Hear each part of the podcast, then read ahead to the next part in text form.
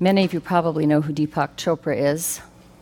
He's a doctor, an author, a lecturer, does seminars and such.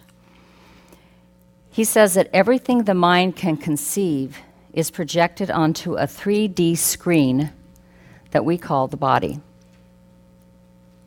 We do not, in fact, have a body and a mind, but a body mind, one seamless web of intelligence.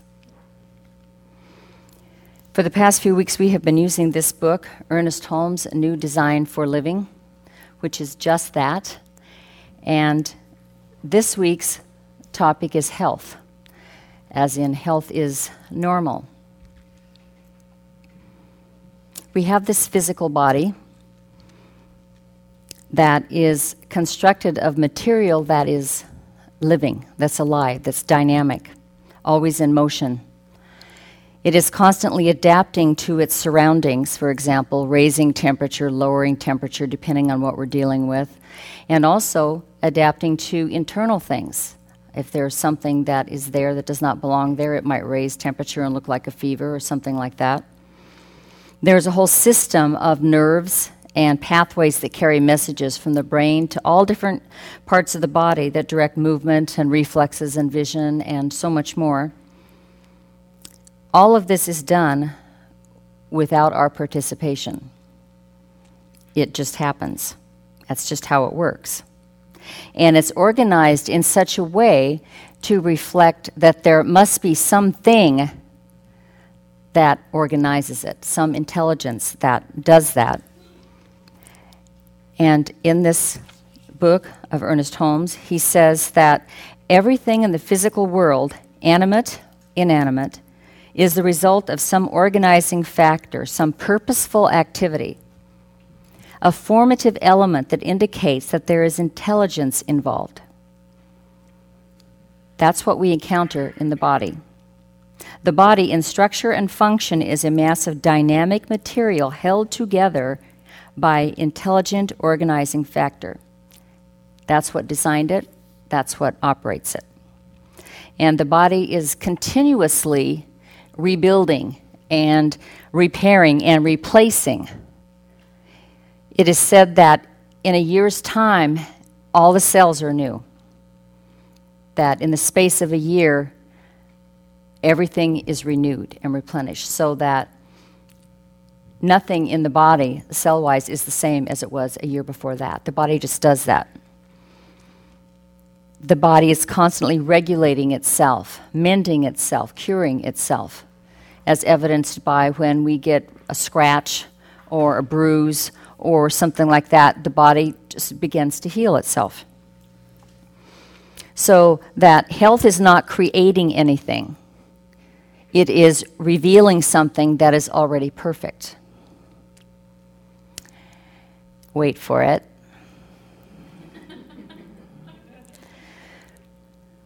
The biggest single factor in upsetting the natural balance of the body is thought. What we are thinking, our atmosphere of thought, affects our body. Some believe that at least 90% of our physical conditions, our illnesses, our ailments, are the direct result of thought patterns. Thought patterns that are apparently contradictory to the spiritual pattern of a perfect and healthy body.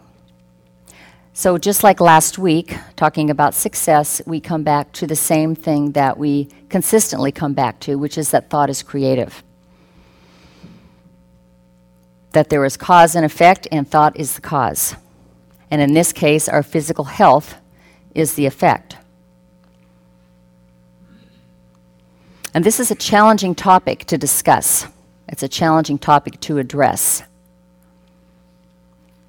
as evidenced by the fact that this, this just for me, took a while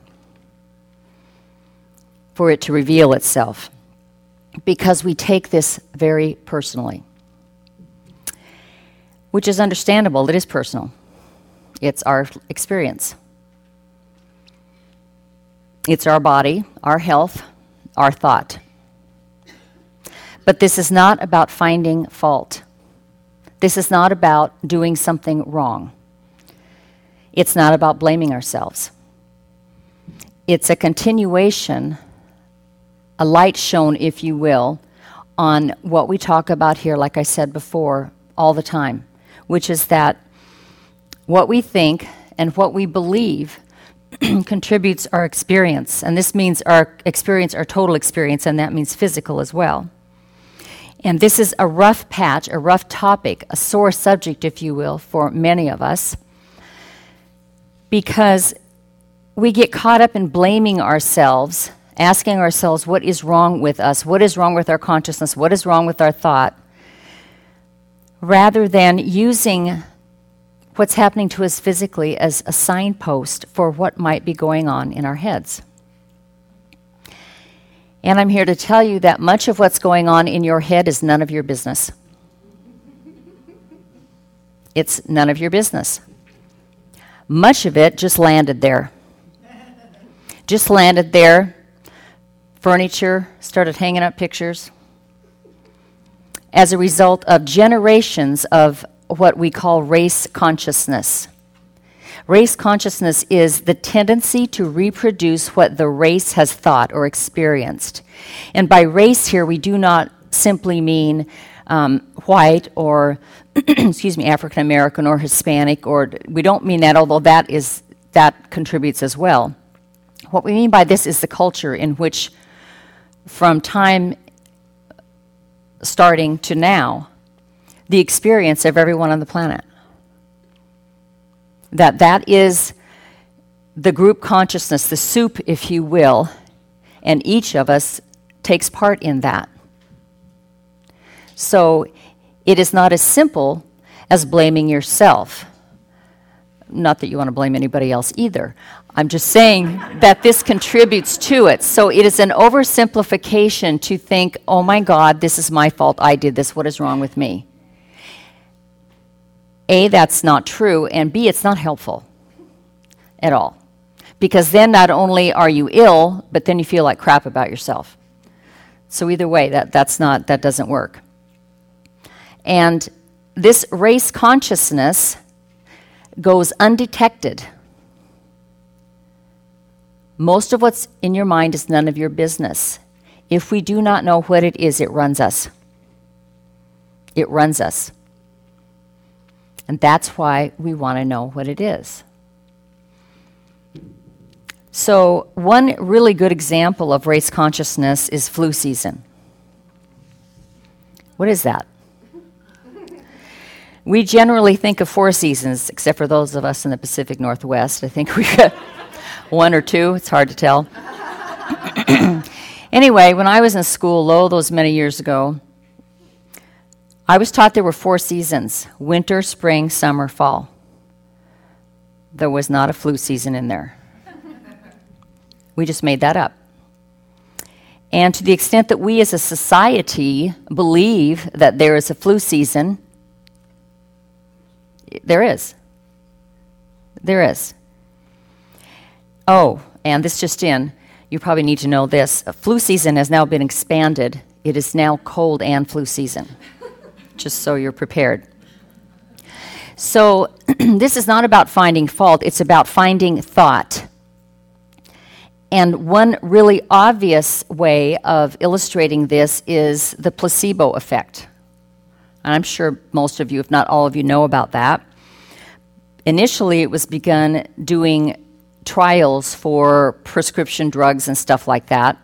And so they'd give some people the real drug, and they'd give other people the placebo, and they didn't tell them. They just told everybody, this is going to fix you. Well, what they discovered was that lots of the people who were given placebos and told this would cure them, it did. And there was nothing in there but sugar. Sugar taken with a dose of belief, and they were cured. See, we create our reality based on what we have faith in. And Deepak Chopra says that reality is not a given, it is a possibility that we shape and we control. And we shape and we control our reality by what we are thinking, by what we have faith in. And Sometimes, when there are discussions about faith, you will hear someone say, oh, I don't have that. Yeah, you do. Because we all have faith in something. All of us have faith in something. If we have faith that things won't turn out, they don't. If we have faith that if anything yucky is going to happen, it's going to happen to us, it will. If we have faith that we live a life that is powerful, then we do. So we all have faith in something. It's a question of what we have faith in. And we can choose what that is.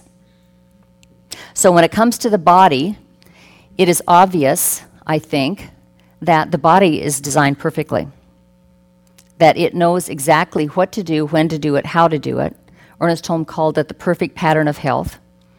So, like everything, there's an intelligence that creates and sustains this. And the nature of the body is to restore itself to perfect balance. Can we have faith in that? Can we have faith in knowing that the body has a built in balance factor? That it naturally, organically left to its own devices, even, wants to do that. See, we believe that God is all there is, and that means us. So that means the truth of us then has to be the perfection that that is, because it's all that there is.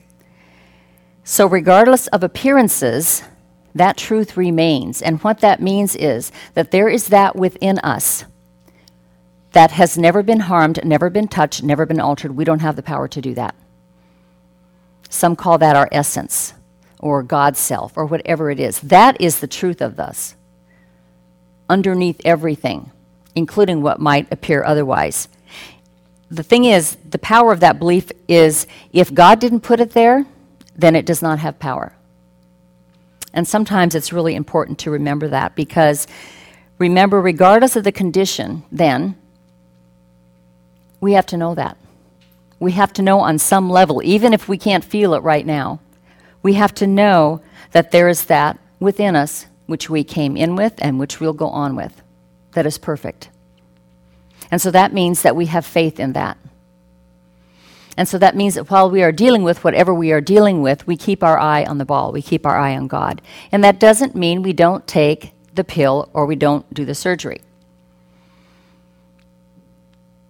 And sometimes that's a tough call. I made it a few months ago, almost a year ago, in fact, when I had both my knees replaced. Bilateral knee replacement, it's called, plus the other bunch of fancy words. There's a whole lot of stuff out there about the baby boomer generation, that the baby boomer generation is more active than previous generations, and therefore our joints are going to fail. So all of us are going to have this, and we're going to have that, and whatever. Well, somewhere in here, that got in there. And that's what I believe, is that it got in there. And I was aware of that. Because if that were true, then everybody that's 63 years old is going to have to have knee replacements, right? Well, so I knew this, which is why it took me so long to agree to the procedure, because I thought, well, that would look lame. Here I am, no pun intended, here I am, you know, a minister, a religious science minister, and I'm having surgery. What does that say? Well, what it says is that that's where I was at the time. And that I was not willing to be unable to walk, which is what was happening. Does it make me less of a person? No.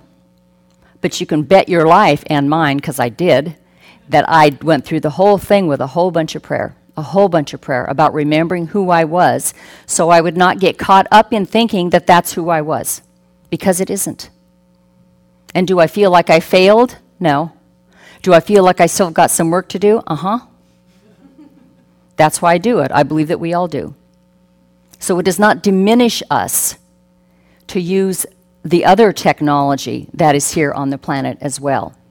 And again, I think it's really important that we accompany that with some support and some prayer to remember that this condition does not define who we are.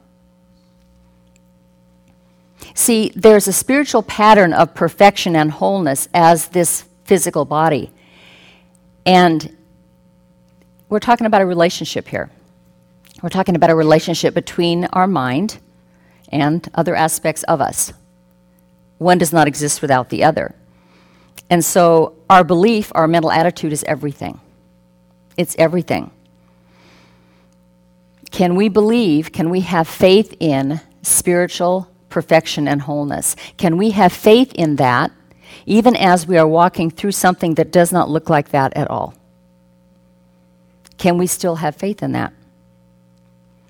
Because our focus needs to be on the truth, not on the condition. And sometimes that's challenging when we're in the midst of something, when we're having chronic pain, when we're experiencing some other thing that doesn't feel or look like that.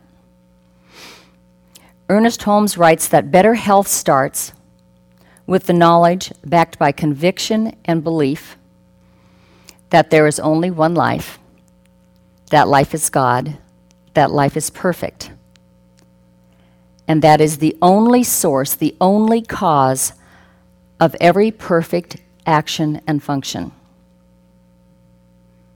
So the mind and the body are part of a whole fabric of who and what we are. They're related. One is absolutely enmeshed in the other. There's a quote in Science of Mind that says that the body is, a, is an effect, not a cause. Bodies and conditions never move, they are moved upon. So, once again, we're back at cause and effect, and once again, we're recognizing that thought is cause. So we begin at the beginning. What do we believe? What have we put our faith in? And as we've talked about before, faith is something like lots of other stuff that can be cultivated. And we start with what we have faith in now. And ask ourselves, what do I believe now? What do I what would I I take that to the bank? I know that's true. We need to know what that is. And to the extent that we wish to live a life of faith in perfection, we need to start with the belief that if God didn't build it, it doesn't belong there. Simply put, it has no power whatsoever, none. It can leave as fast as it showed up, whatever it is. See, we don't have to direct our heart to pump blood. We don't have to direct our lungs to breathe us. They just do that. They know how to do that. Every aspect of our body is designed. It's just amazing. It's amazing. And so far, we as humans, with all the creativity that we have revealed, have not quite been able to reveal that yet.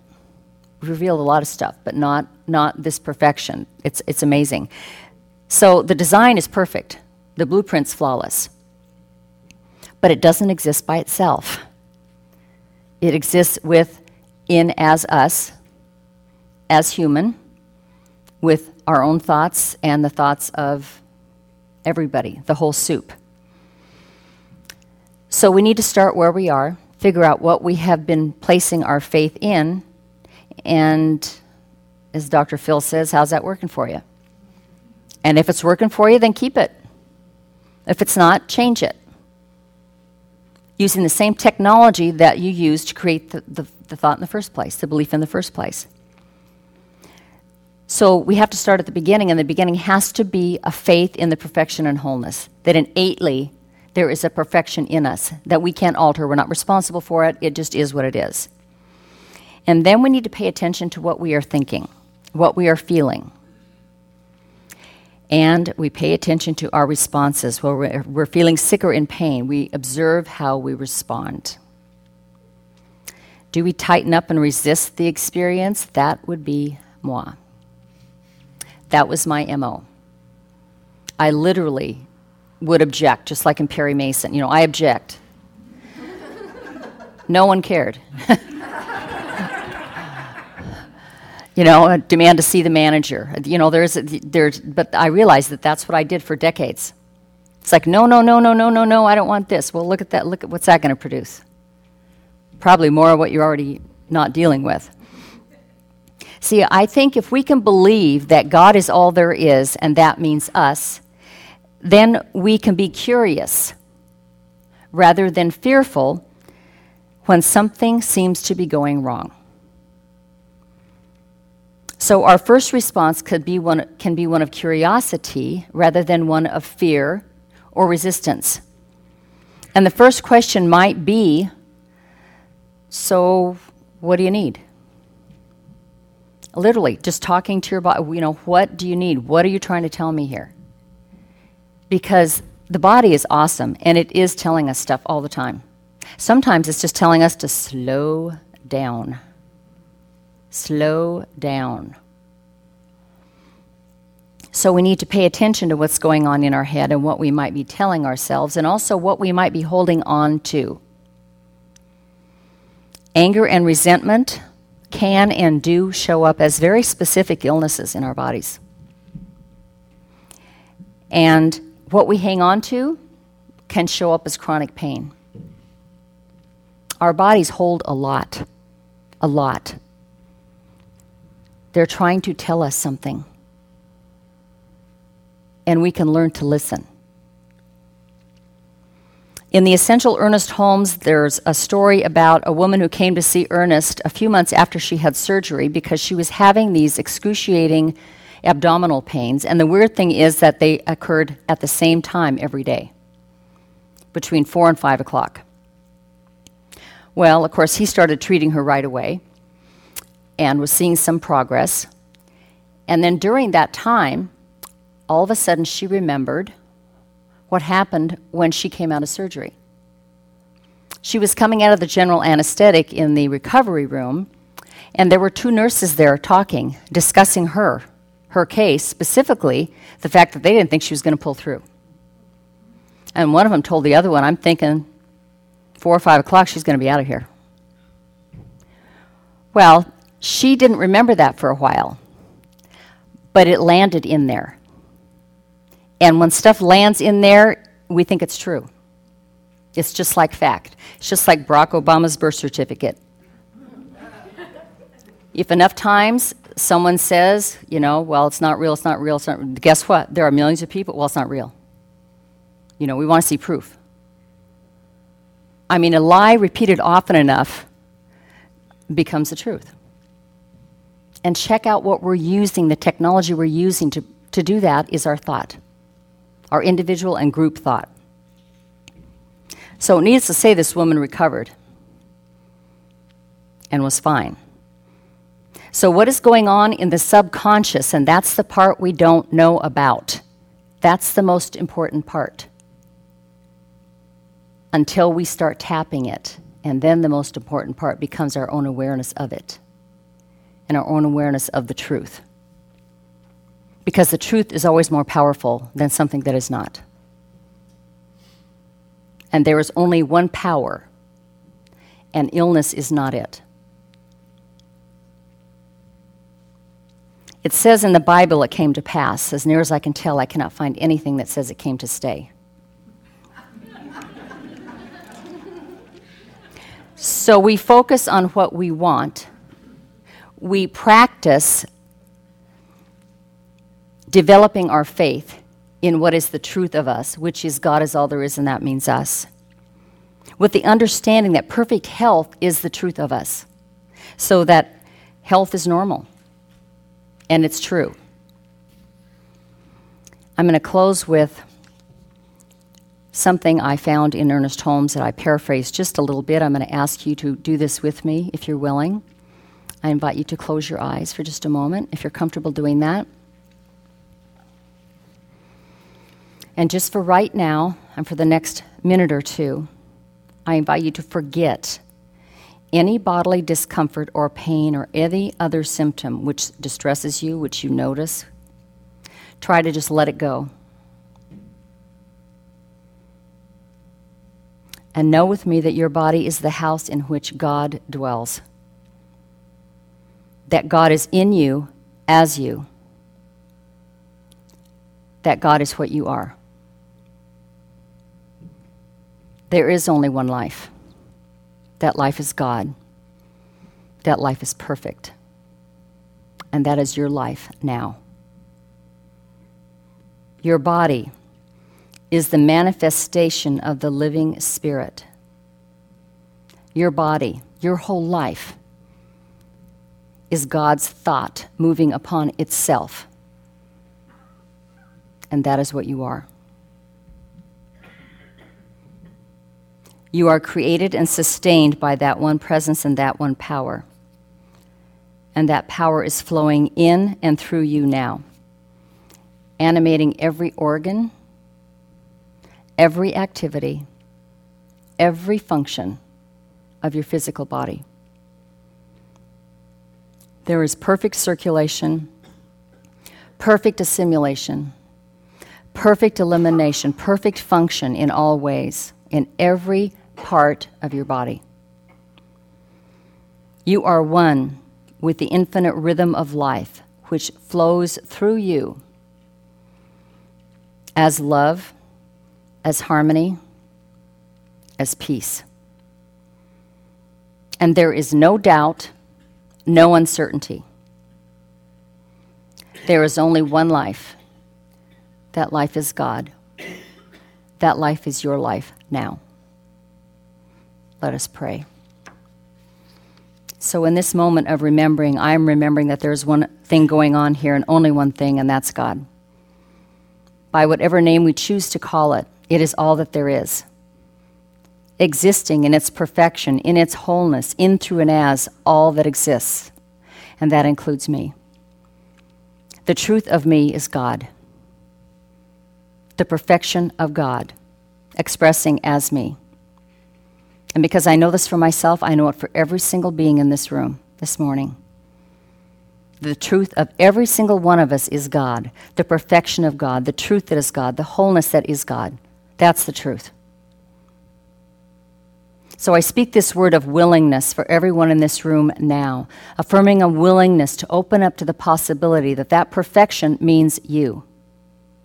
That the only power expresses through you as you and that there is nothing that can diminish that truth. Nothing.